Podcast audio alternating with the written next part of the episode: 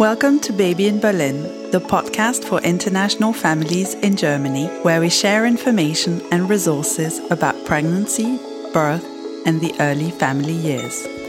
My name is Elodie. I'm a mother of two and a maternity concierge and postpartum doula living in Berlin.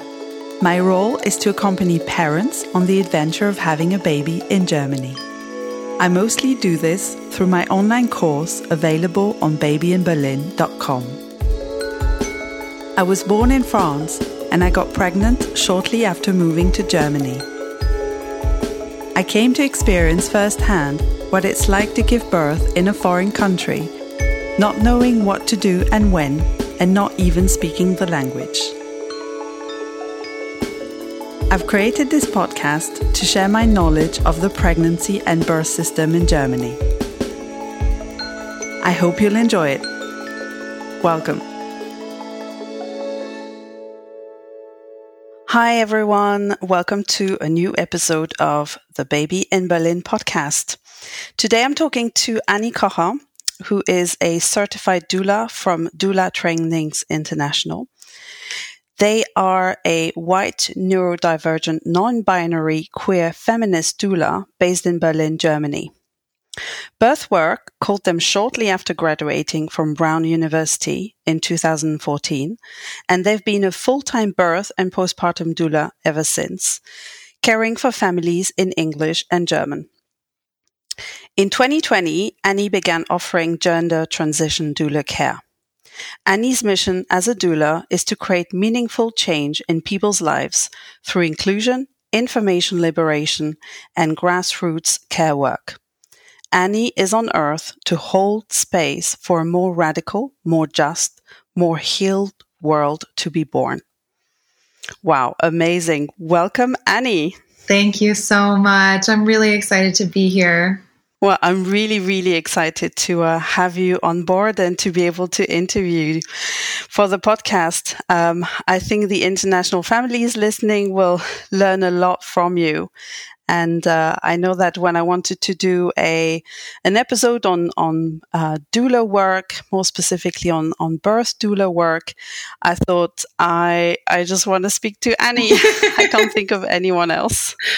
Thank you. And honestly, the work that you do is so transformational. If I were an international family coming here trying to give birth, especially if I were moving, you know, sometimes people move during pregnancy, I would be completely overwhelmed trying to navigate the the German system. Um, it's it was really unfamiliar to me when I started off here, and the fact that you can help clarify for people what the landmarks are and what they need to look into, and help them with the bureaucracy and the paperwork, and then also be around as a postpartum doula. I mean, you're the total package. It's you're just an amazing asset to the city and the families here. So I'm glad to contribute my voice.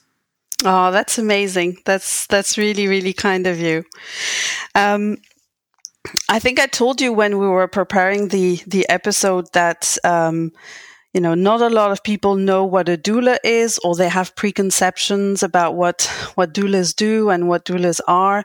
And there are actually many types of doula work or, or many types of support that you can get from a doula. And I actually shared with you that not so long ago, I had to do go through a, a pretty painful, pretty scary medical exam. Um, it wasn't a birth. It was nothing related to having a baby, but it was scary and I needed some extra support. Um, and I, I actually brought a doula with me mm-hmm. to uh, um, hold my hand and to tell me what, you know, what the next step was going to be, to tell me that I was doing fine. And, uh, um, you know, I, I actually was inspired by you to do this uh, because you reached out to the doula community um, a few years back, also asking for support. And um, I think it's uh, it was really uh, transformational for me to to do this and not to have to feel like I had to be, you know, strong and um, and that it is it's great to see, you know, people normalizing the, you know, reaching out to ask for support and to ask for help. Um, so thank you very much for showing me this way and, and for allowing me to even think about this solution, which, you know, I will um, reach out to in the future as well if, if I need to. I'm so glad I gave you courage, and I can relate completely. Um, as I've mentioned to you before, I also take doulas. Well, one particular doula, um, she's sort of my life doula, and she's a really good friend of mine. And she comes with, you know, when I have gynecology appointments, because those can sometimes be triggering for me.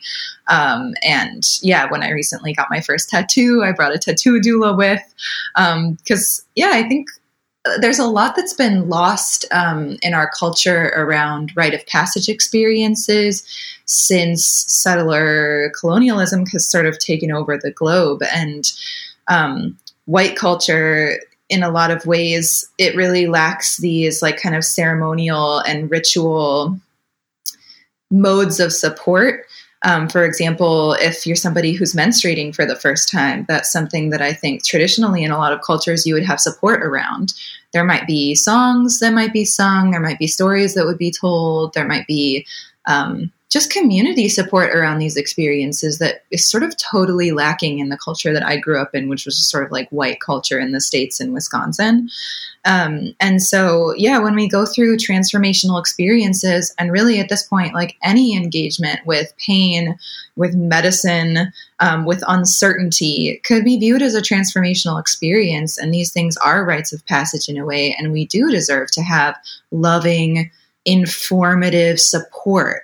These are not things that humans are designed to go through alone. That is often too much of a burden on the nervous system and the psyche of a human being. We are hardwired for connection. We're meant to go th- through things in groups and with social support and partnership and love. And, you know, birth is a very good example of something that people can do with a lot of great support around. Yeah. So tell us about um, about uh, your your work, or more generally, more generally the, the, the doula work and the doula care around around birth. What what what is a birth doula? What does she do? And also, what is the difference between a doula and, and a midwife? You know, a doula and a, and a medical provider. Mm-hmm. I love this question, and this is usually the first question on people's minds, so it's a perfect thing to start with. So a doula, in the first place, is a non-medical care provider, which means anything that falls under medical care, for example, examinations, um, taking blood, administering medications, um, administering oxygen, you know, anything that goes under the medical umbrella is going to be taken care of by a medical care provider. In Germany, since it's a midwifery-led care model, that person will be your midwife. And only when things become more medically complicated would a doctor then involve themselves in a birth in Germany. So your midwife and your doctor mm. are your medical care team. Your doula is a non-medical support person for you. So what that often means is we are caring for you in the form of massaging your lower back, squeezing your hips. Um, if there's a bad smell in the room, we might use some good smells that you like or aromatherapy to help you calm down or bring your energy up if you need it. Um, a doula is going to inform, so answer questions, Um, before and during and after birth. Um, we're going to provide emotional care and emotional support. If you need a shoulder to cry on, if you need a hand to hold, if you need a hug at a critical moment, we're going to be there for you for that. Um, and in general, this is really one of the strengths of the profession. A doula is by definition somebody who doesn't work for a hospital or an institution. So that gives us a lot of freedom in terms of the type of care that we can give to you. Some doulas might come from a certain tradition where they have certain foods that they like to cook for families. Some doulas might come from a tradition where there are certain forms of massage that they offer to families. And that diversity is really there in the profession. Every doula and every family gets to decide for themselves how they want to craft And, and weave together this care relationship. So it's highly unique, highly individualized, very personalized for your needs, usually pretty high touch. Um, yeah, it's care work and it's emotional labor in a lot of ways. And then one of the other things that really sets doulas apart and helps understand, okay, so what does a doula do, is we provide continuous care at birth. It's what's called a continuous care model.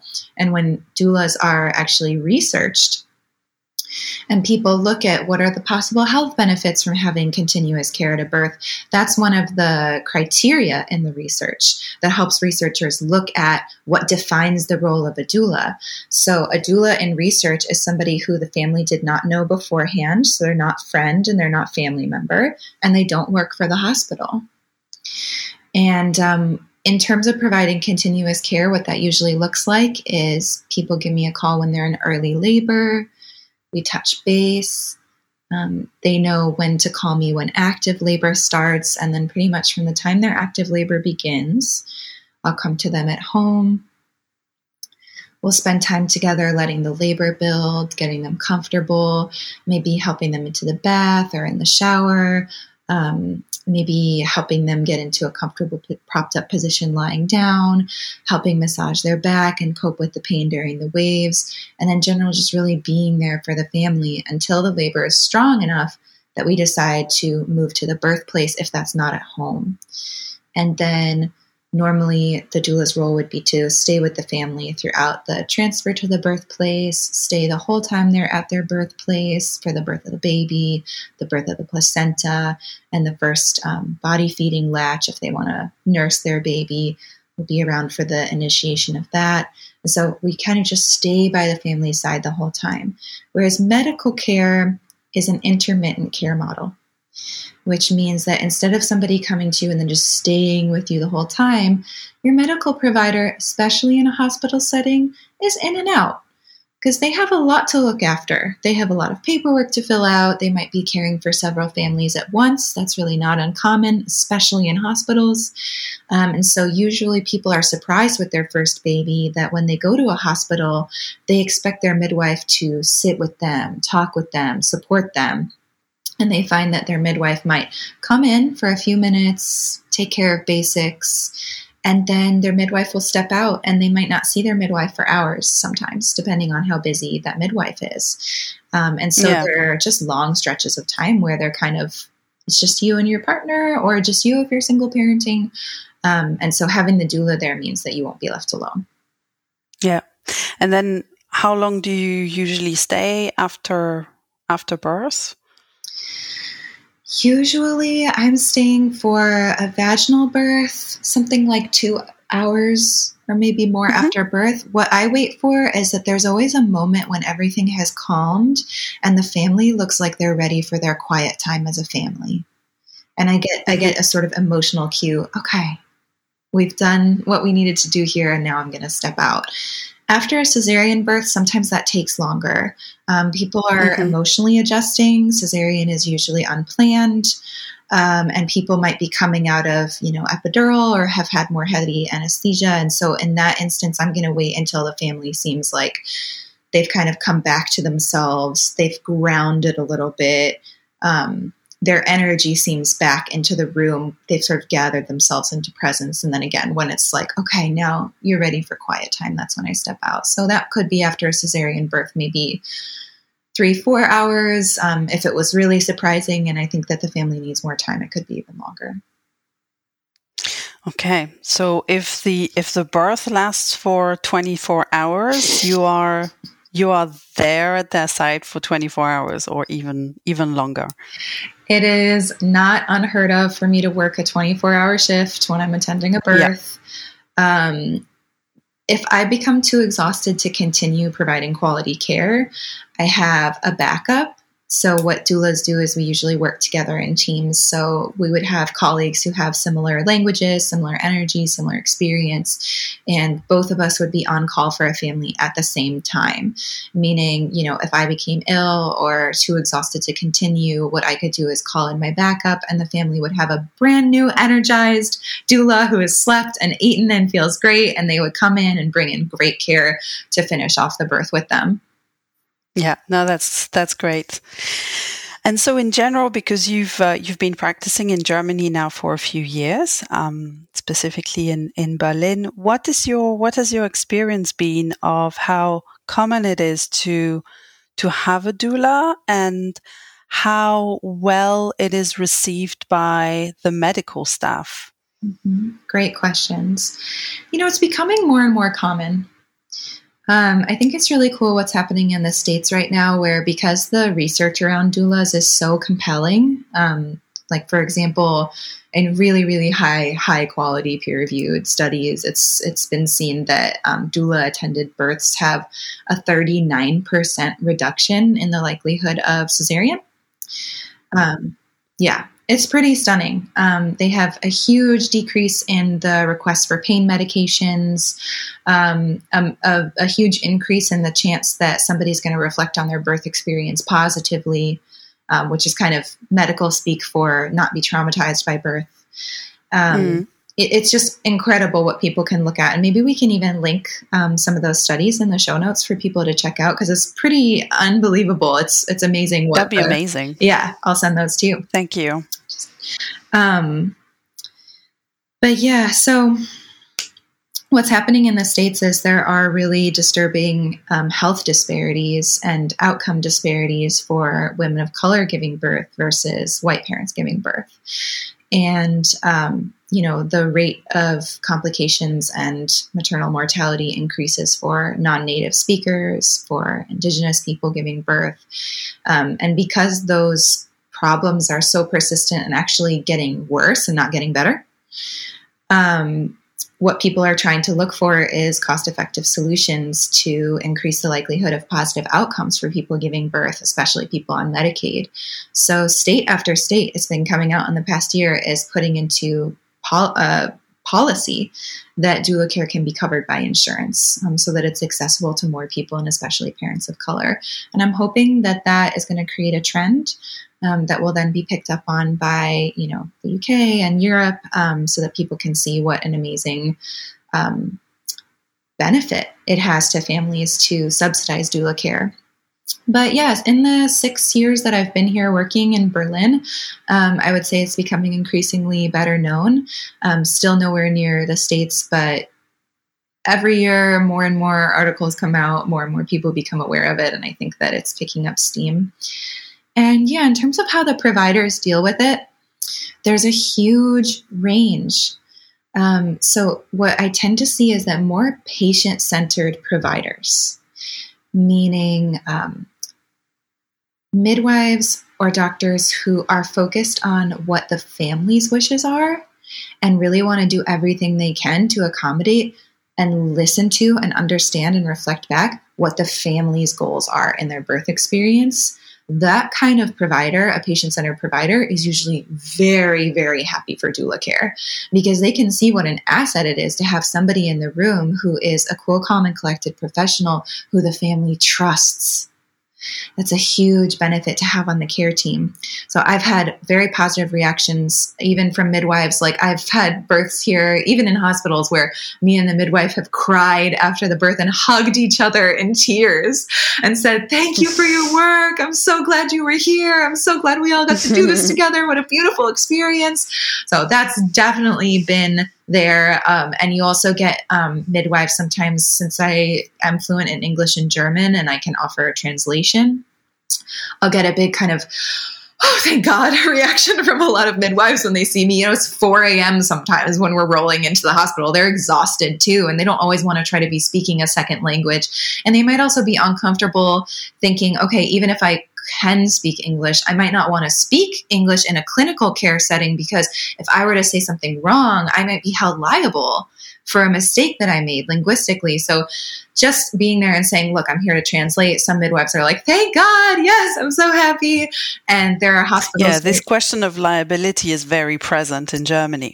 It definitely is. Yeah, overall, but definitely in Germany as well. Um, so yeah, I've had the really super positive reactions. Even there are some hospitals here where I walk in and the midwives know me now because I'm there all the time. So it's like, "Oh, Annie, hello." You know, we have these great relationships.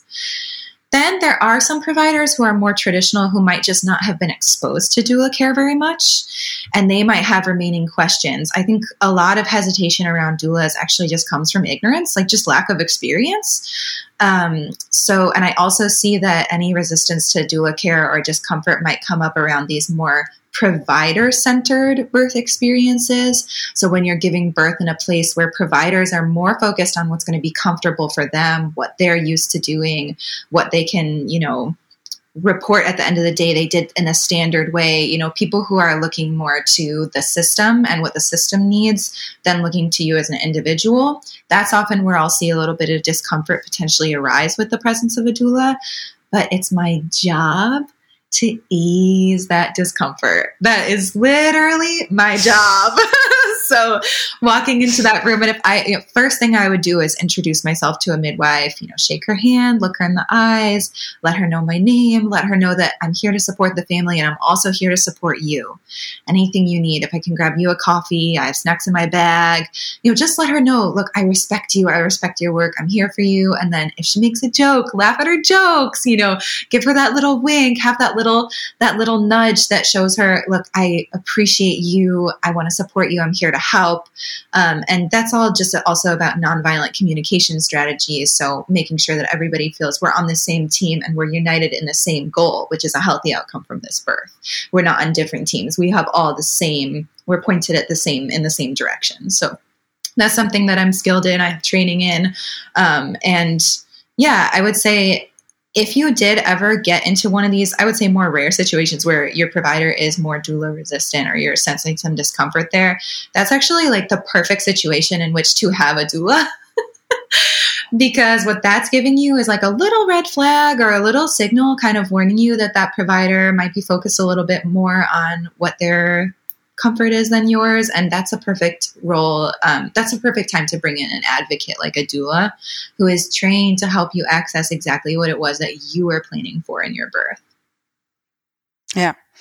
Wow. Um, there are so many points that I want to jump on, but um, okay. First things first, I think, you know, when you mentioned at the beginning, um, you were, when you were describing what, what birth doula care is, um, you were mentioning a lot of emotional support, spiritual support, a shoulder to cry on, et cetera. And this is usually where, when, when I talk to my clients about having a doula, where couples look at each other, if, if they're not single parenting, and the birthing parent kind of looks at her partner and goes, well, they're going to be there, so I don't need this. Um, is is that true? I mean, can you? Is it because you have a partner, like a you know a life partner uh, attending your birth with you, that you don't need a doula? Or what? What would be the advantages? Why would someone want to have a doula and their partner? This is such a good question. Thank you so much for raising this question.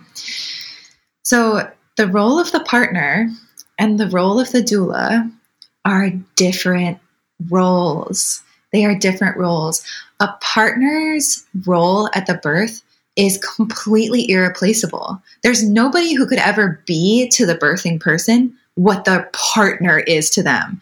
That person who knows exactly just how to scratch their head to make their whole body relax and how to remind them of that funny memory from their honeymoon at just the right time so that they can laugh and brighten the mood, you know, knows what their little favorite things are and their least favorite things. Like a partner is a co-parent. A partner is a partner. And at the birth, their job is that they're becoming a parent, whether for the first time or the second time or the third time. They are witnessing the person they love going through a potentially painful and stressful experience. Um, they have to emotionally regulate themselves and handle their own experience of that.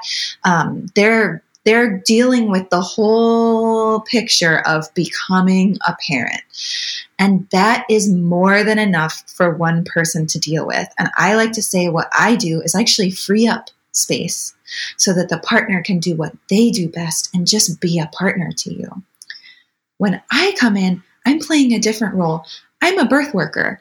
So my entire job, twenty-four seven, all the time, is understanding birth, speaking the language of birth, helping families through birth. I'm a body worker. I give massage. Like, these are things where if you were trying to add that to the partner's plate, that's too much for one person to do. A partner shouldn't be expected to be a doula in addition to being a partner. That's too much. And so I'm there to support the whole family as a unit. And I have to say, like, what people don't anticipate is that sometimes the partner almost needs more support than the person who's giving birth. Um, like sometimes I have partners who can get a little bit faint, or I have a partner who's feeling a little emotionally overwhelmed and needs a confidential conversation. Sometimes a partner has been, you know, supporting for eight hours straight and needs to go out and take a walk around the block and get some fresh air or call their buddy. Um, I'm always making sure that the partner is eating snacks regularly, eating meals at meals times, um, that they're drinking water and staying hydrated, giving them bathroom breaks. Partners need support in a similar way to birthing people, because the family is one unit. It's a symbiotic, holistic unit, and the doula's role is to support the whole family. So even it'll turn into sometimes a situation where a partner can zone out a little bit because they're not totally sure how to engage, especially if it's their first time going through this. And so I'll see a partner kind of drift off into phone land, um, you know, something like that. And so what I can do as a doula is just like gently kind of tongue, tug them back in, just welcome that, them back into the fold of the birth. Hey, could you um, fill up this hot water bottle, and could you put it on their back um, while they're feeling the, while they're in the breaks, and then maybe take it off during the wave, or handing them the water and saying, oh, can you be responsible for giving them water after every contraction? And these are the things that help a partner to feel integrated, you know, showing them where to touch on their back to help provide comfort. So really what I'm doing is I'm helping facilitate the role of the partner, and in no way am I replacing them or pushing them to the side. I'm really drawing them in and integrating them and supporting them just as much as the person giving birth. And you mentioned yeah, this. No, that's that's great. Yeah, you mentioned this before, but I think it's really worth saying that um, it's also kind of a product of toxic monogamy culture that says that like one person in your life is supposed to be everything to you. That they're like your birth worker, your doula, your sexual partner, your co-parent, your emotional support, your best friend. Like, that's a lot to put on someone. So I think there's really a benefit to viewing birth as like a teamwork experience and letting everybody have all the support that they need so that you can go through it in an emotionally healthy way. Yeah, absolutely. And um, and also not to mention that uh, the the partner is, like you said, you're making them an even better partner by by telling them what they can do, what they can help with. But it's also hugely beneficial if the, the partner isn't ex- coming out of the birth exhausted uh, because the The postpartum is starting, and you need just as much energy and um, maybe more um, to actually, you know, s- sustain yourselves and um, being there for each other. So it's it's really great to yeah to hear how you're involving the partners, um, how you're involving also the the siblings. Um, I mean, you know, you mentioned this when we were preparing the interview that the you know, you also involve the uh, older children of the of the family uh, when they want to be present, when the parents are are also comfortable with it. So I, I'm really, really um, glad that we're we're clearing this, um, and also that we're demystifying um, the. The, the fact that, and, and maybe not demystifying, but uh, making sure that it's okay to ask for support and that there is not, never too much support. Um, what I really also like about doula work is the fact that it's, it's really someone external. And just like it's easier to speak to your therapist about, you know, some of the stuff that is, is going on in your head and in your heart and in your mind, it's, it's easier to say it to a doula as well, you know, to say, well, you know, I kind of need to empty my bladder. Mm-hmm. You know, I don't know how to do this because mm-hmm. I can't walk or, mm-hmm. you know, um, where you might not feel comfortable telling your, you know, your sexual partner uh, about these things. So exactly. There's a whole new layer of confidentiality, security. Um, yeah, it's a, it's a very different thing to have a professional who's holding professional space for you come and totally put their whole life, leave it at the door and then just show up and just completely be there for you. It's not about our story at all. It's about your story, and we are there to support you. Yeah, it's a different layer of safety. Yeah. I want to also come back on one thing that you were mentioning before with working with the medical staff in, in a hospital or, um, or, or a clinic, and that you were saying that it's, it's sometimes useful uh, because you're bilingual and you speak German and English, that you can translate. Um, I sometimes have parents who say to me, I'd like to have a doula who can, you know, advocate for me, who can actually, you know, be my voice. Um, can you be the parent's voice? Will you actually be the, you know, the, the, the platform between the parents and, and the medical staff, or are you just literally translating? How does that work? Such a good question. This is going to be such a great podcast episode for people who are wanting to look into this. I'm excited. I hope so. Yes, it will. So translation for me is different from patient advocacy.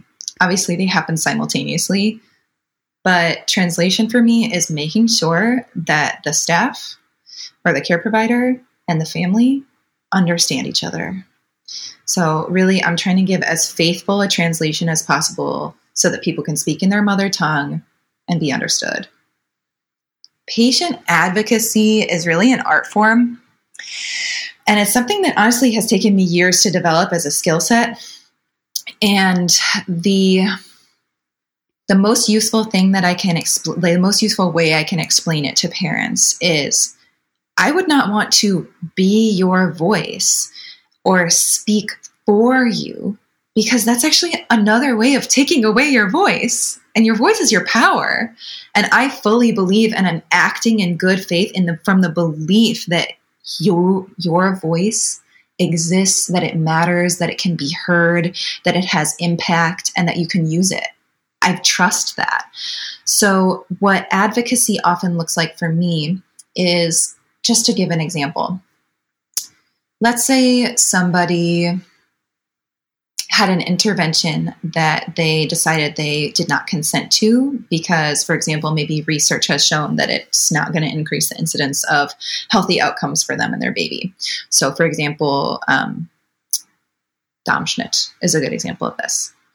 So they might have uh, so so so cutting parts of of the vagina to make the the opening larger for the for the baby's body, right? Right. Which, you know, it's, everybody's cringing, you know, everybody listening to this is going, oh no, no, it's, um, it's something that it's done rarely here.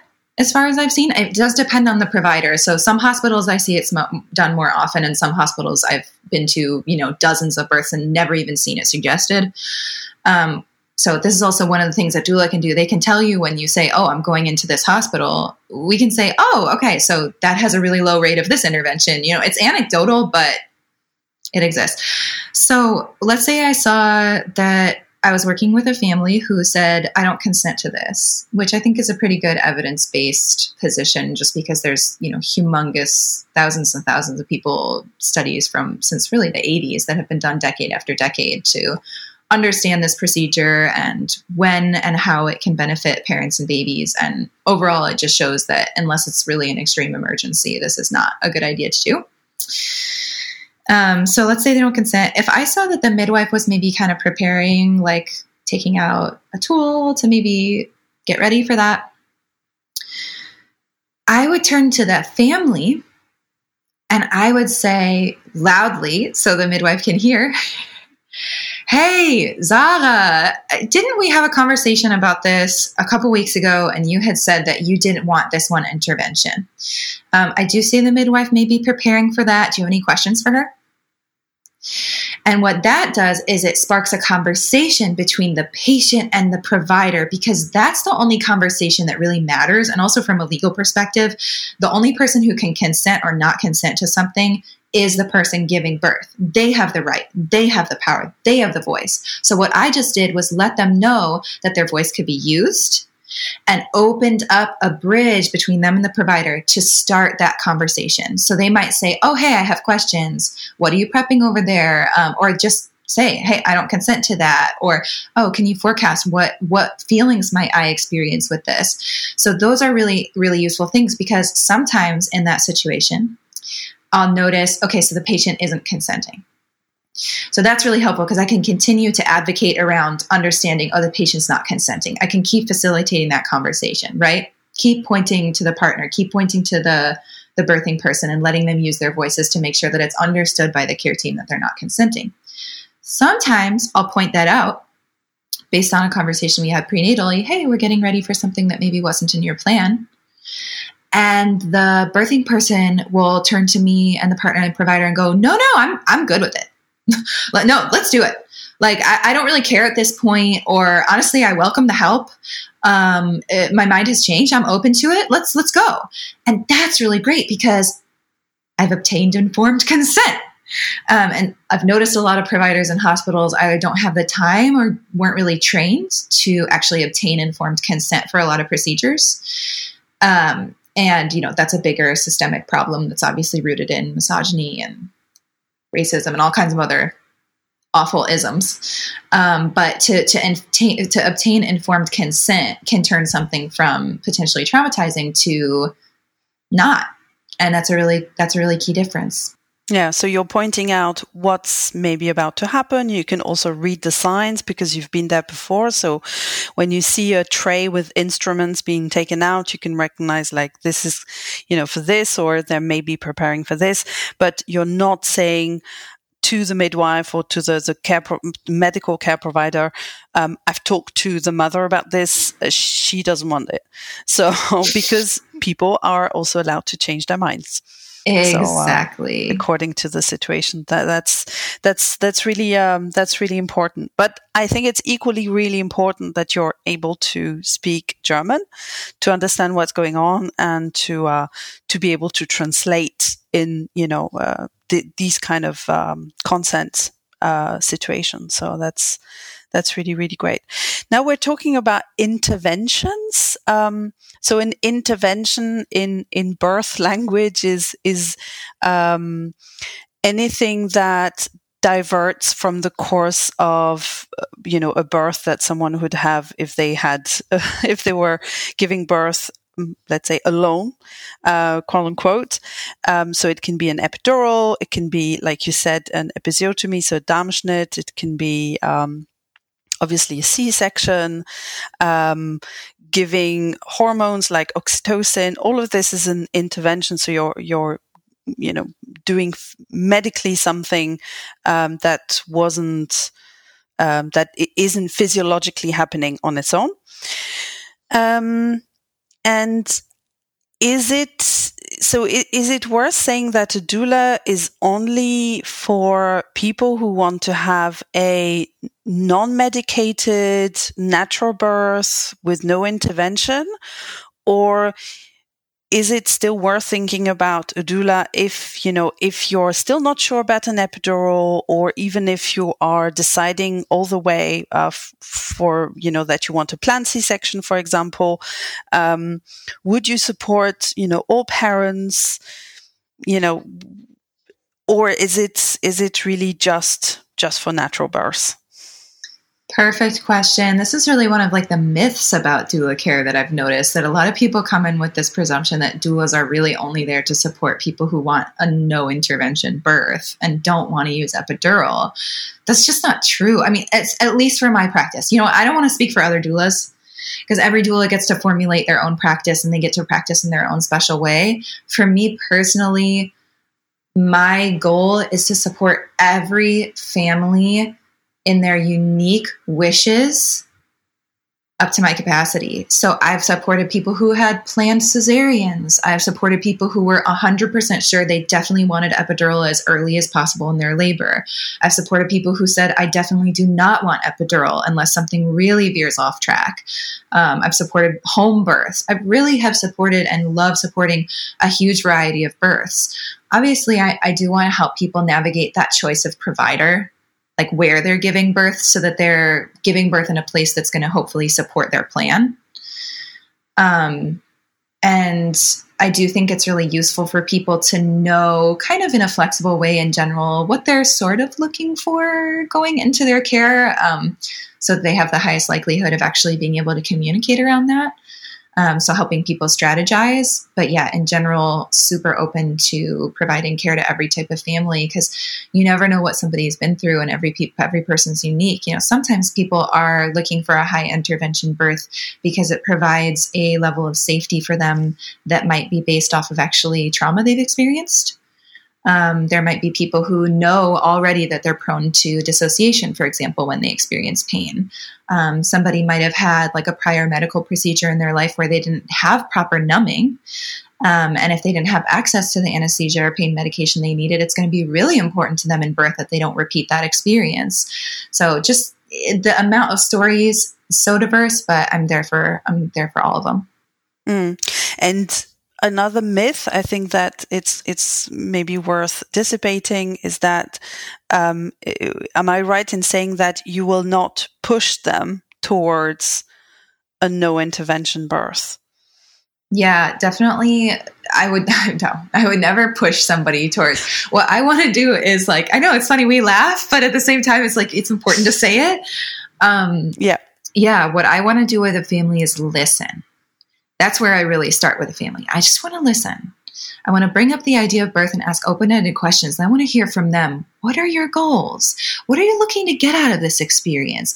What's going to make this positive for you? What have you been through in the past that's going to affect the way you view this and what you need out of it? And once I have a good, clear picture of what this person's goals are, then, like I said, I'm going to help them strategize. So if somebody says, you know, I would really like to avoid interventions, I would really like to avoid epidural, um, I want to have skin-to-skin contact with my baby, I want to have a lotus birth where we don't, you know, cut the cord for the first few days, something like that, I'm going to go, okay, I think you should probably be looking into home birth midwifery, or you should look to give birth in a birth center. So I'm going to be, you know, helping them with the calls and emails around that process. That's where we're going to be looking. Um, but if somebody tells me, no, I actually, I feel really safe in hospitals. The idea of a home birth is horrifying to me. I never wanted that. Um, that's the worst thing to me. Then it's like, okay, what are we looking for? Like, I have families sometimes who say, you know, the only place I feel comfortable giving birth is a level one hospital, um, which means with a neonatal intensive care unit. And so then we go, okay, it's like I switch modes. I'm like, okay, so we're going to give birth at a level one hospital. These are the best options. These are the ones where I've seen the most patient-centered care. Where are we going to get registered? You know, it's like switching modes. Yeah, no, that's that's uh, good to know, and I think important to say. Um, so we're currently, as we're recording this, in the, I think it's fair to say, still the middle of the third wave of the coronavirus pandemic. Um, what has been your experience as a birth doula? How are you affected, and how are the parents affected by the current restrictions? Are there... Does it still make sense to plan to have a birth doula? So many questions, but how's it been? Yeah. So in terms of restrictions, since the start of the pandemic, since the very start, the Senate put out a regulation that said that people can, in the hospitals, in the Kreissaal, people who are giving birth can bring one support person with them. And that has been the same from the start. That's never changed with the up and mm. down. That's been the same. So what that has meant for me as a doula in birth is that when people are looking for that lower intervention birth experience, we've definitely been, been considering out of hospital birth. Um, because for a, an out-of-hospital birth, like at home birth or in most birthing centers, unless they're attached to a hospital, um, for freestanding birthing centers, you can bring your partner, you can bring your doula. I mean, it's something obviously to check in with your individual provider on. This is these mm-hmm. might be ad hoc decisions, but in general, that's been that's been the freedom that's been allotted. Um, so for me, I have been attending more out-of-hospital births. I think there's also hesitation for people entering a hospital as a healthy person at this point. Yeah. Um, which, you know, honestly is something I would consider, I would ask people to probably consider at all times, but especially during a p- pandemic, you know, if you are healthy and your pregnancy's healthy, your baby's healthy, you're low risk, why not consider an out of hospital birth? It's very well supported with evidence. Um, the research is very compelling, showing really positive outcomes for parents and babies in that, in that environment. Um, and you're really only going to be actually giving birth in that environment if you're deemed very, very low risk. So yeah, that seems like a good option. And then for hospital births, it's been that sort of awkward decision for people of, okay, so why did I hire a doula? Do I have a need for my doula that is so strong that my partner may have to stay at home and I'll finish up the birth in the hospital with my doula and then meet up with my partner right after the birth and then be with them for the whole postpartum period and really the rest of our lives with this baby.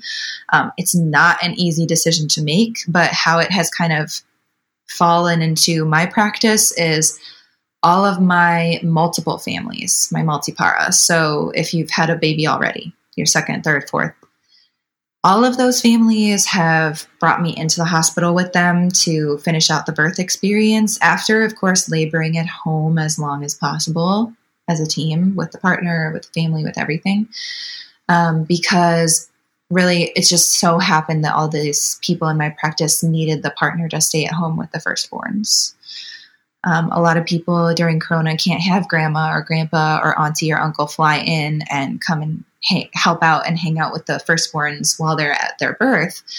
Um, so a lot of times that does fall to the partner so that the person who's giving birth has that peace of mind of knowing, okay, my children are in great hands. They're happy. They're secure. They're great. I can now relax and I can release into the process. And, um, my first time families, it's been a much more mixed bag because with the first birth, people are usually wanting to bring the partner in and have them be there for that first birth experience. So what I'll do for that is labor at home with somebody as long as possible, which is really always what I do. That's just, that's the strategy. That's the doula thing. um, and so me and the person and the partner will be laboring at home. And then when the birth has really gotten super strong and regular, then I will escort them and their partner pretty much up to the Kreissaal door. And then I'll say goodbye to them there, give them a big hug. And then I switch to virtual support. Um, so for example, like last week I was supporting a birth where um, I suspected that somebody's baby had a little bit of an asynclitic presentation, which is just a positioning thing. And so I was sending them photos, um, illustrations of how to lift her right knee up and stretch her left leg out over the table and show them the body work, things that they could be doing to help the baby descend, taking um, images and sending them images of how she could be resting comfortably for her baby's position while she was having epidural. Um, yeah. And just getting on the phone with them, talking them through, oh, the doctor recommended this. What direction are we going to go? Um, celebrating with them on the phone when the baby was born and just giving mm-hmm. that doula support virtually. Yeah. Yeah. I, th- I think the, um, the, the doula care before going into hospital is really not to be underestimated, as well as the, the time that it takes, uh, before you, you go into hospital. Um, I think in the, in the media and the movies, um, uh, parents who've not experienced a birth before tend to think that, you know, you have a baby really quickly and you have to rush into hospital. Uh, you very rarely have to rush into hospital, and it's actually, it makes the, the birthing process much quicker if you are in, in, uh, familiar surroundings, um, uh, because you're, you're your body, as soon as the body enters the hospital, goes into kind of, um, I wouldn't say fight or flight mode, but goes into a bit of a shock and, and uh, sees that there's a, a risk and a change in uh, environment, and the, the, the labor sort of um, slows down. So it's always good to take as much time as possible um, before going to the hospital and, uh, and therefore having, uh, yeah, the care of a doula. Um, so as we're nearing the end of the interview already, sadly, um, I just wanted to, uh, can you give us a few tips for parents who are thinking about having a, a doula, when they should look for one? Um, you know, how much in advance, and also maybe give us some idea of the, the cost structure. Mm-hmm. So I would say with everything birth related in Berlin, it does benefit you to start early. Um, but it's very possible that you also can find a doula a little bit more last minute. So don't give up hope. Um, no matter where you are in your pregnancy, really, honestly, even if you're due tomorrow, I would say do a little research, contact some doulas, see see who's available. You might be surprised. Um, but yeah, the earlier, usually the better.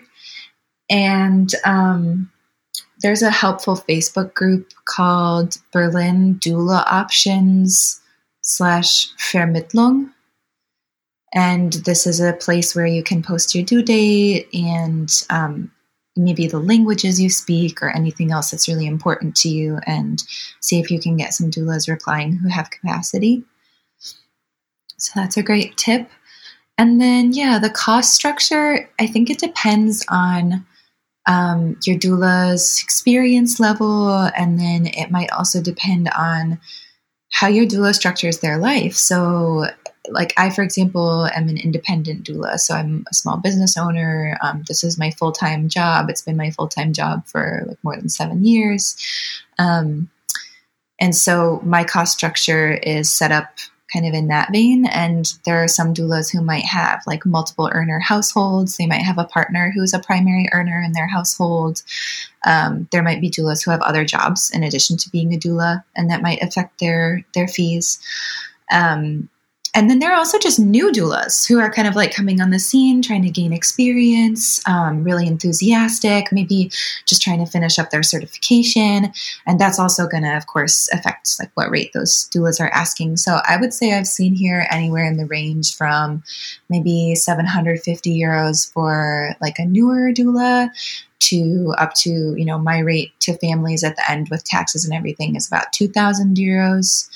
I think that's a realistic range to expect um, for this care. And of course, this does include prenatal sessions, um, support during the pregnancy, on-call time, up to maybe four or more weeks of on-call time, meaning your doula is available twenty-four seven, one phone call away, ready to jump and go to you the moment you need them, that continuous support at the labor and birth, and then also a postpartum visit or even maybe multiple postpartum div- visits depending on your doula. So that's all the care that's being provided over months for this rate.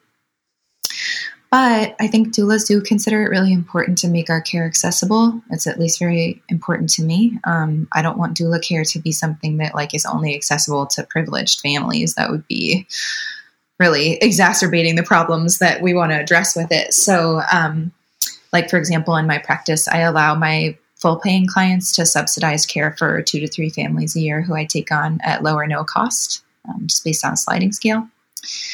Um, and every doula I know has some level of like discounted offerings or low or no cost care available to at least one family a year. So I Yeah, I've never met a doula who didn't have that as a part of their care structure. Um, so it's something to consider. Like if you are really on a budget and you need this care and it's something that's going to be important to you, reach out and let doulas know your budget. And if we can't provide it at that time, almost certainly we can refer you to somebody who can. Yeah, because there's a there's a great uh, great community that works together, so uh, can find find something. Great. Um, Annie, thanks very much for your time. Um, if there is one or two resources that you'd like to share for international families in Germany, what what would they be? Wow, it can be a, a can be a person. It can be so like a service provider, or it can be a book or a film or a place. Okay, so the Facebook group Hebammenvermittlung Berlin is a pretty stellar resource because families are constantly looking for midwives. Um, there's a midwifery shortage and a baby boom going on. So if you're searching for a midwife, I would definitely check out that Facebook group, post your due date, um, post your Postleitzahl. They need your zip code because midwives work in like very restricted areas. Like they just work within a little neighborhood usually. Um, yeah, so check that out if you're looking for a midwife. I think that's pretty clutch. And then, yeah, honestly, what comes to mind is like you, like Baby in Berlin, like having Elodie there would be amazing. Um, having a doula. Oh, you know what else? There's a chiropractor called Florence Julian who works in Laura Groom's practice. Um, it's berlin dash chiropraktoren dot d e, I think. And we can put it in the show notes. Yeah. I would love to. Honestly, she's a miracle worker. Like, I send every family to her practically, because if you're having symphysis pubis pain, if you're having, you know, lower back pain, if you're having any, anything like a tight pelvic floor, I'm always like, go to Florence, go to Florence, go to Florence. And then people come back and they're like, I had one session and my pain is gone. Like, I celebrate this. I want people to be radiantly healthy and thriving. So I would say have a few sessions with Florence during your pregnancy. It's really going to benefit you. Amazing. Good. Well, thank you very much for all of this information. I think it would, it will be um, great for all the families out there who are thinking of, of hiring a doula, who don't really know all the ins and outs. It's been a pleasure talking to you, Annie, as always. And um, yeah, maybe see you soon. Yes, it's always a pleasure, Elodie. Thank you so much. For more information about my services and courses, go to baby in berlin dot com. Sound and music by David Nichols. Thank you all for listening. See you on the next episode.